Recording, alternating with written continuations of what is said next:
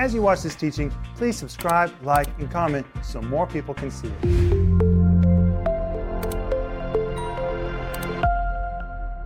Welcome to Home Group. My name is Rick Renner, and my friends, we're waiting for you.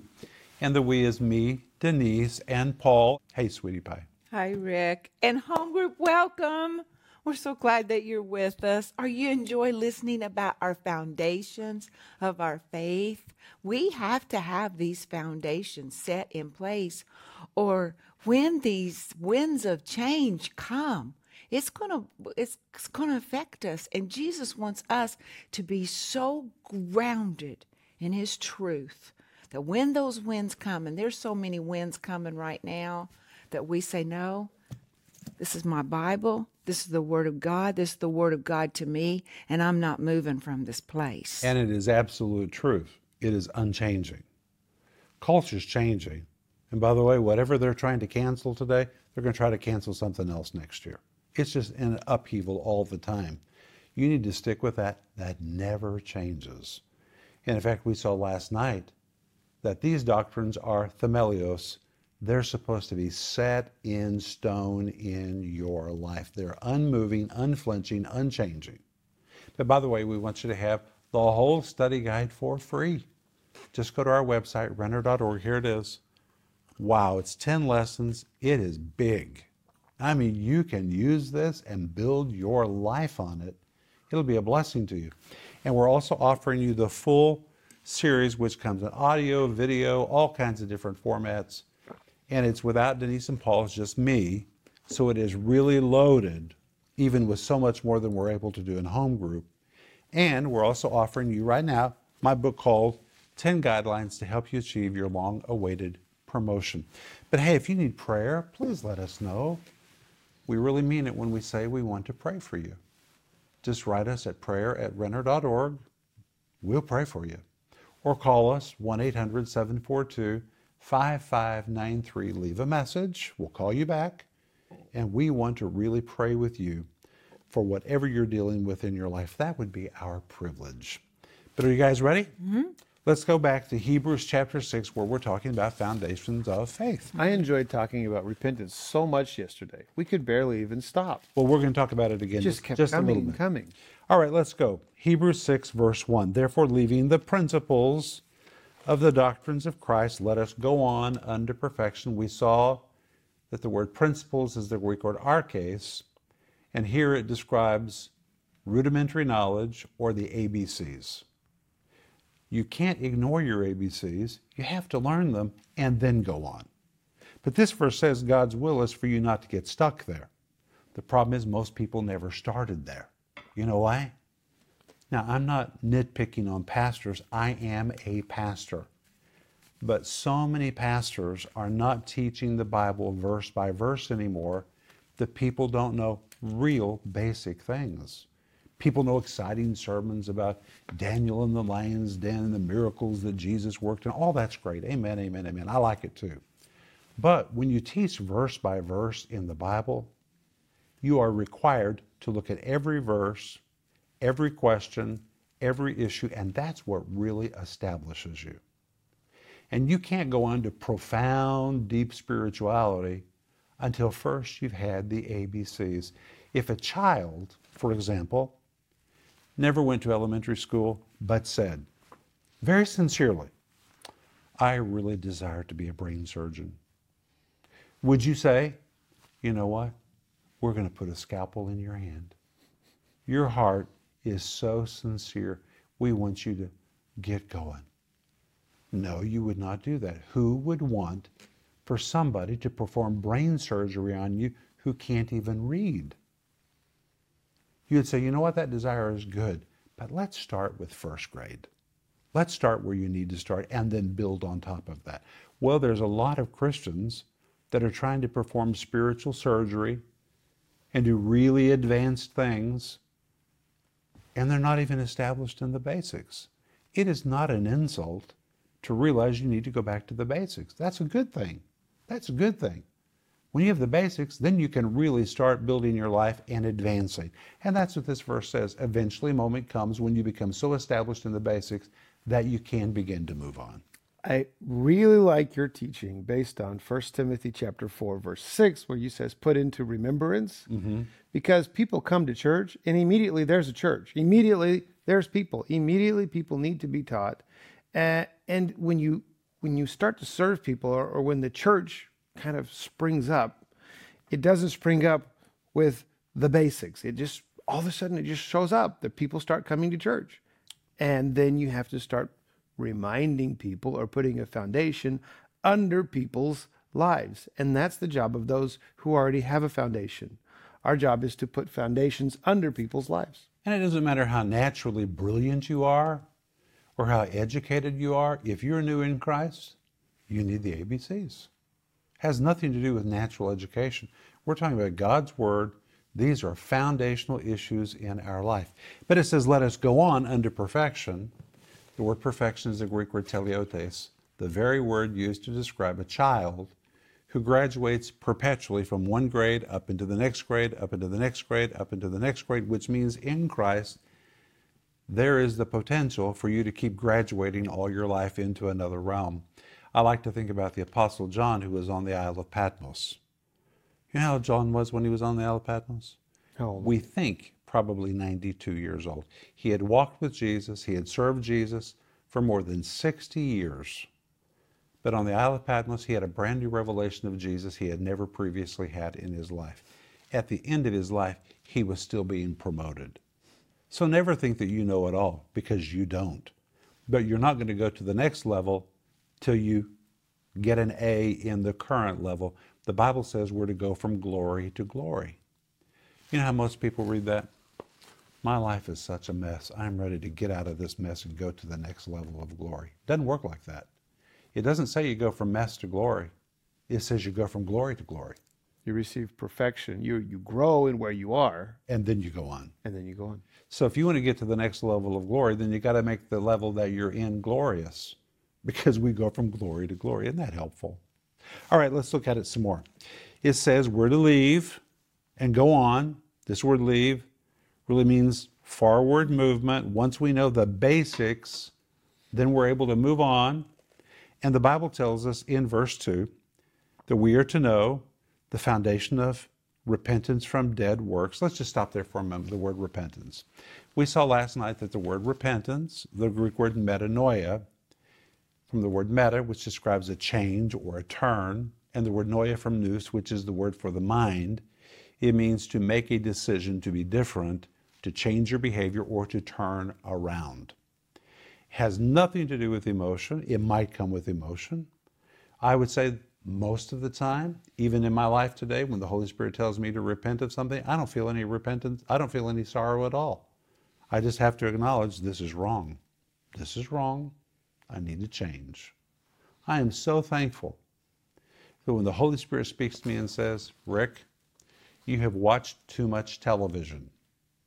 I don't have to say, oh God, oh God, and beat myself up in order to repent. All I have to do is say, thank you very much, and turn the TV off. That is repentance. Repentance is a change of behavior in response to your acknowledgement that something is wrong. Mm-hmm. It's it's a it's a reaction to the truth that you've received. It, it's it's it's embracing that truth, and also when we embrace that truth, we are aligning ourselves with the Holy Spirit. We're aligning ourselves with His will in that subject. And when we align ourselves, it's like what Rick said we go from glory to glory. Well, we see that we're wrong. We repent. We change our mind. We agree with the Holy Spirit. We line up with Him. Well, guess what? He's ready to show us something else and bring us into another glory. And the thing is, when you make a decision to change according to what God has told you or what the Bible has told you you need to do, you don't change by yourself because the Holy Spirit attaches himself to that kind of behavior. Oh.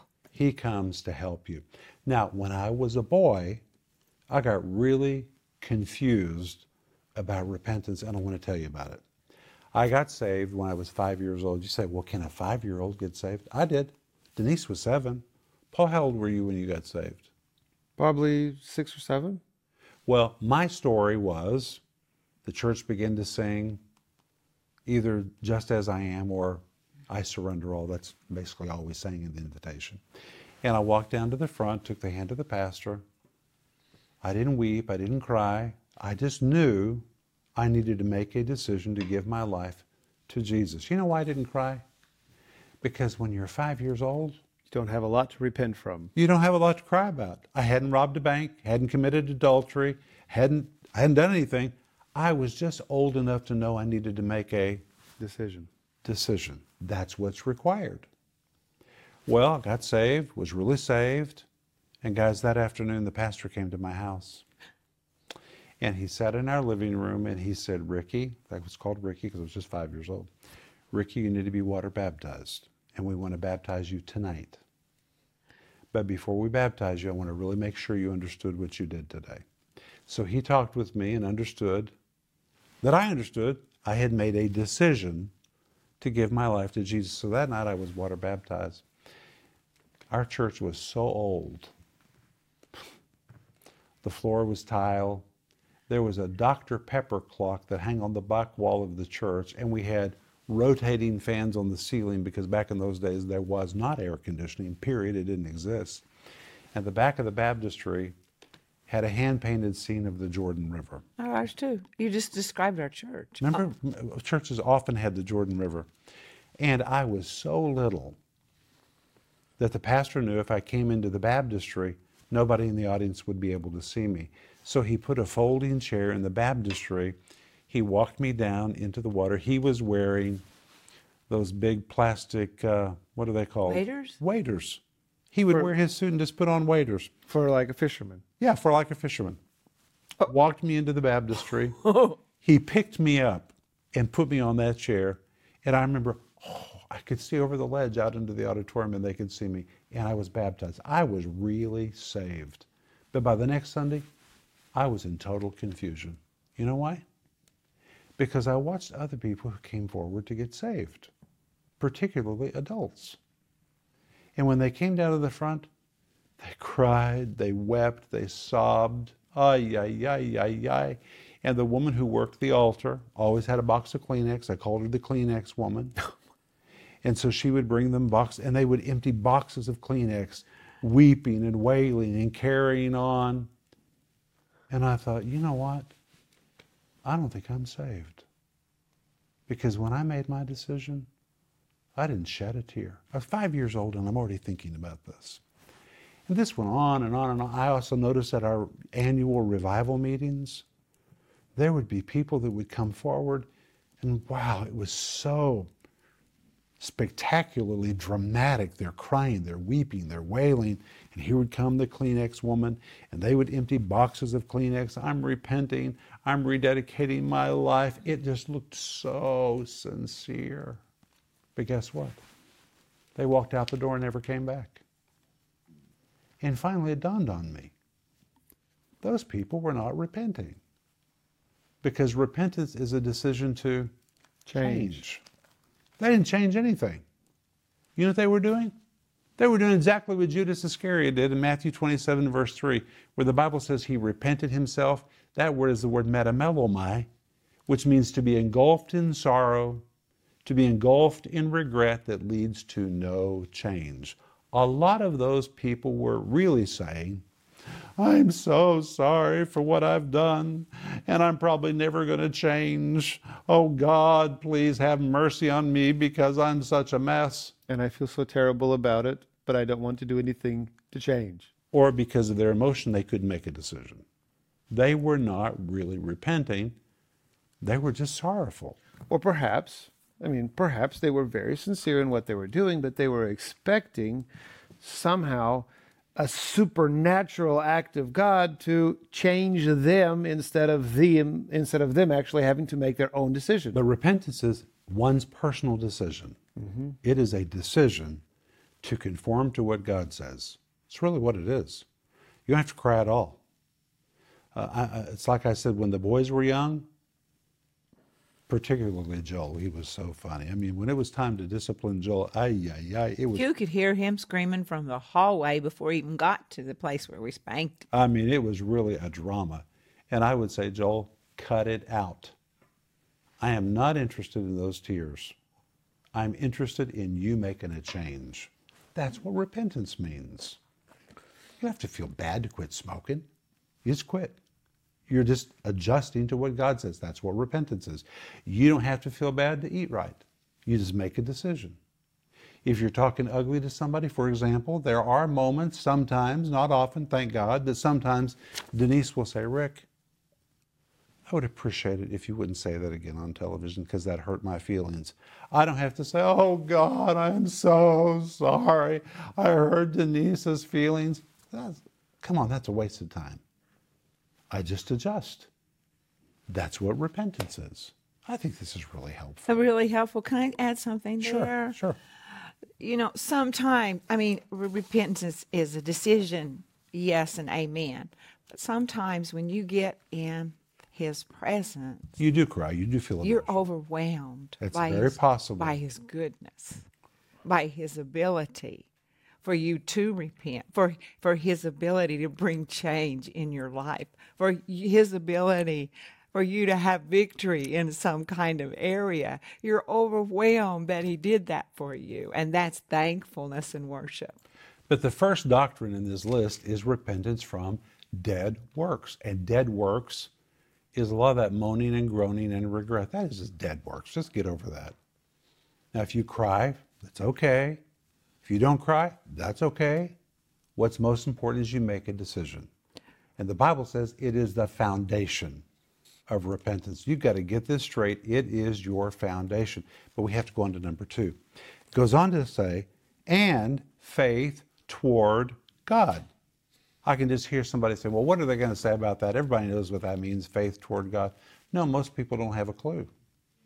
First of all, the word faith is the word pistis. And the word faith in Greek, the word pistis, describes something that is projecting forward away from you. So it's no self reliance. Oh, that is so important. No self reliance. Faith toward, the word toward in Greek is the word epi. It's a bad translation. If it was the word toward, it would be the word pros or it would be the word eis. It is not that. It is the word epi. It is faith up on God, and it pictures one who has projected his faith forward away from himself, which means no self salvation, no self reform, no self reliance. It is faith that is projecting epi up on God and God alone. This is one casting himself entirely upon the work of the cross mm. for his salvation. Mm. Why is this a foundation of our faith? Because many people don't do that. Many people, if you talk to them, you ask them why they're going to go to heaven, even people in the church, they'll say, Well, I've been good. So what? It's not going to get you to heaven. That's self trust. I've been good to my grandparents. I have really taken care of my parents. That's all good. That will not get you to heaven. Your good works will never get you to heaven. Now, Ephesians chapter 2 says we were created for good works, but we don't do good works to get saved. We do good works because We are we saved. are saved. we are saved. Not to get saved, it's the uh, fruit of being saved. Yeah. But it's casting yourself entirely on the work of the cross himself. Hmm. Now, let me use the example of this chair. All right, I'm sitting in this chair. You know why? Because you trusted. I trust it. In fact, when I sat in this chair, I know it's going to hold me.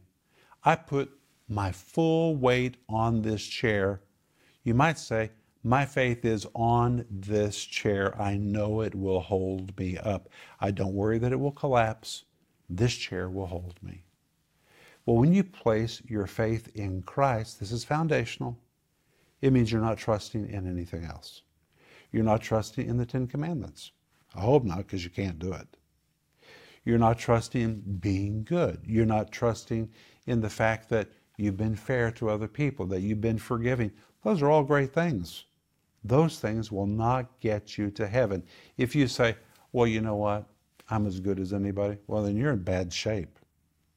You might say, well, I've always given my tithe and my offering. That will not get you to heaven.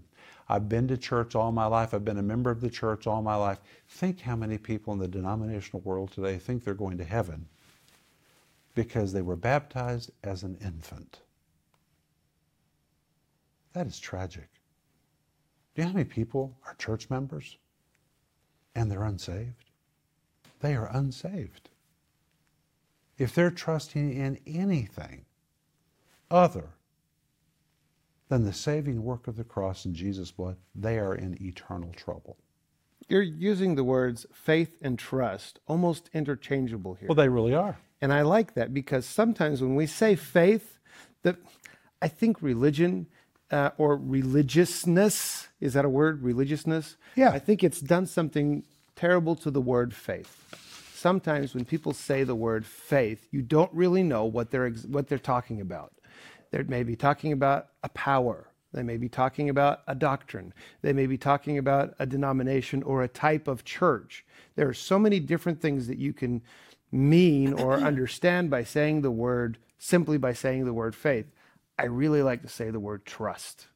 I fully trust Jesus Christ. I trust on him. I put my trust in him. Because when we say the word trust, we're, we're saying it in the simplest way we can possibly say it. Now, of course, the word faith and the word trust are interchangeable, but when we say trust towards God or faith towards God, trust upon God, It's really upon. it, it's a better way to simplify it because faith could mean could mean so many things. But do you really trust him?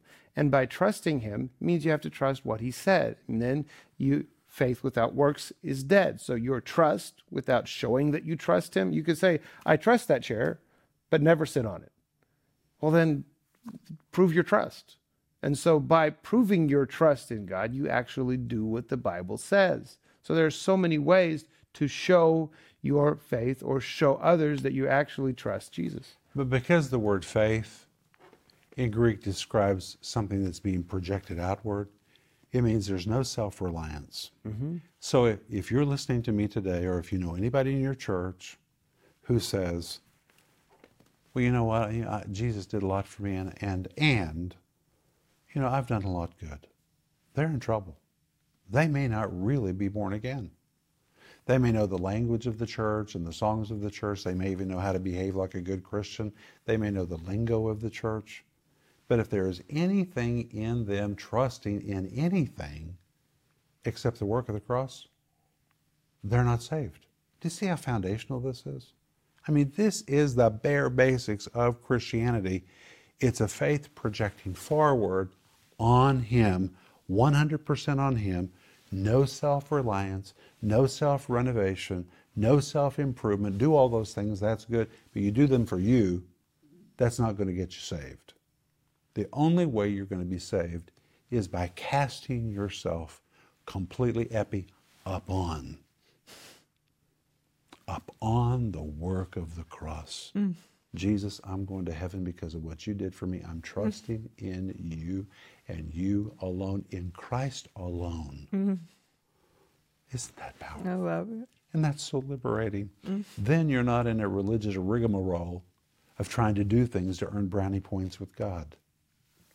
When you really trust in Christ, you're so freed that you want to do lots of good things out of a grateful heart. You still good, do good works, but you do them for a different reason. Mm-hmm. This is important. But when we come back tomorrow night, we're going to talk about the doctrine of baptisms. It's plural. Could you pass a test on the doctrine of baptisms? Oh, don't miss tomorrow night.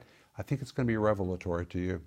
But if you need prayer, write us prayer at renner.org or call us 1 800 542 9973. We want to pray for you. But thanks for being with us. We'll see you tomorrow night. Bye bye. Bye bye. If you enjoyed that teaching, please subscribe, like, and comment so more people can see it.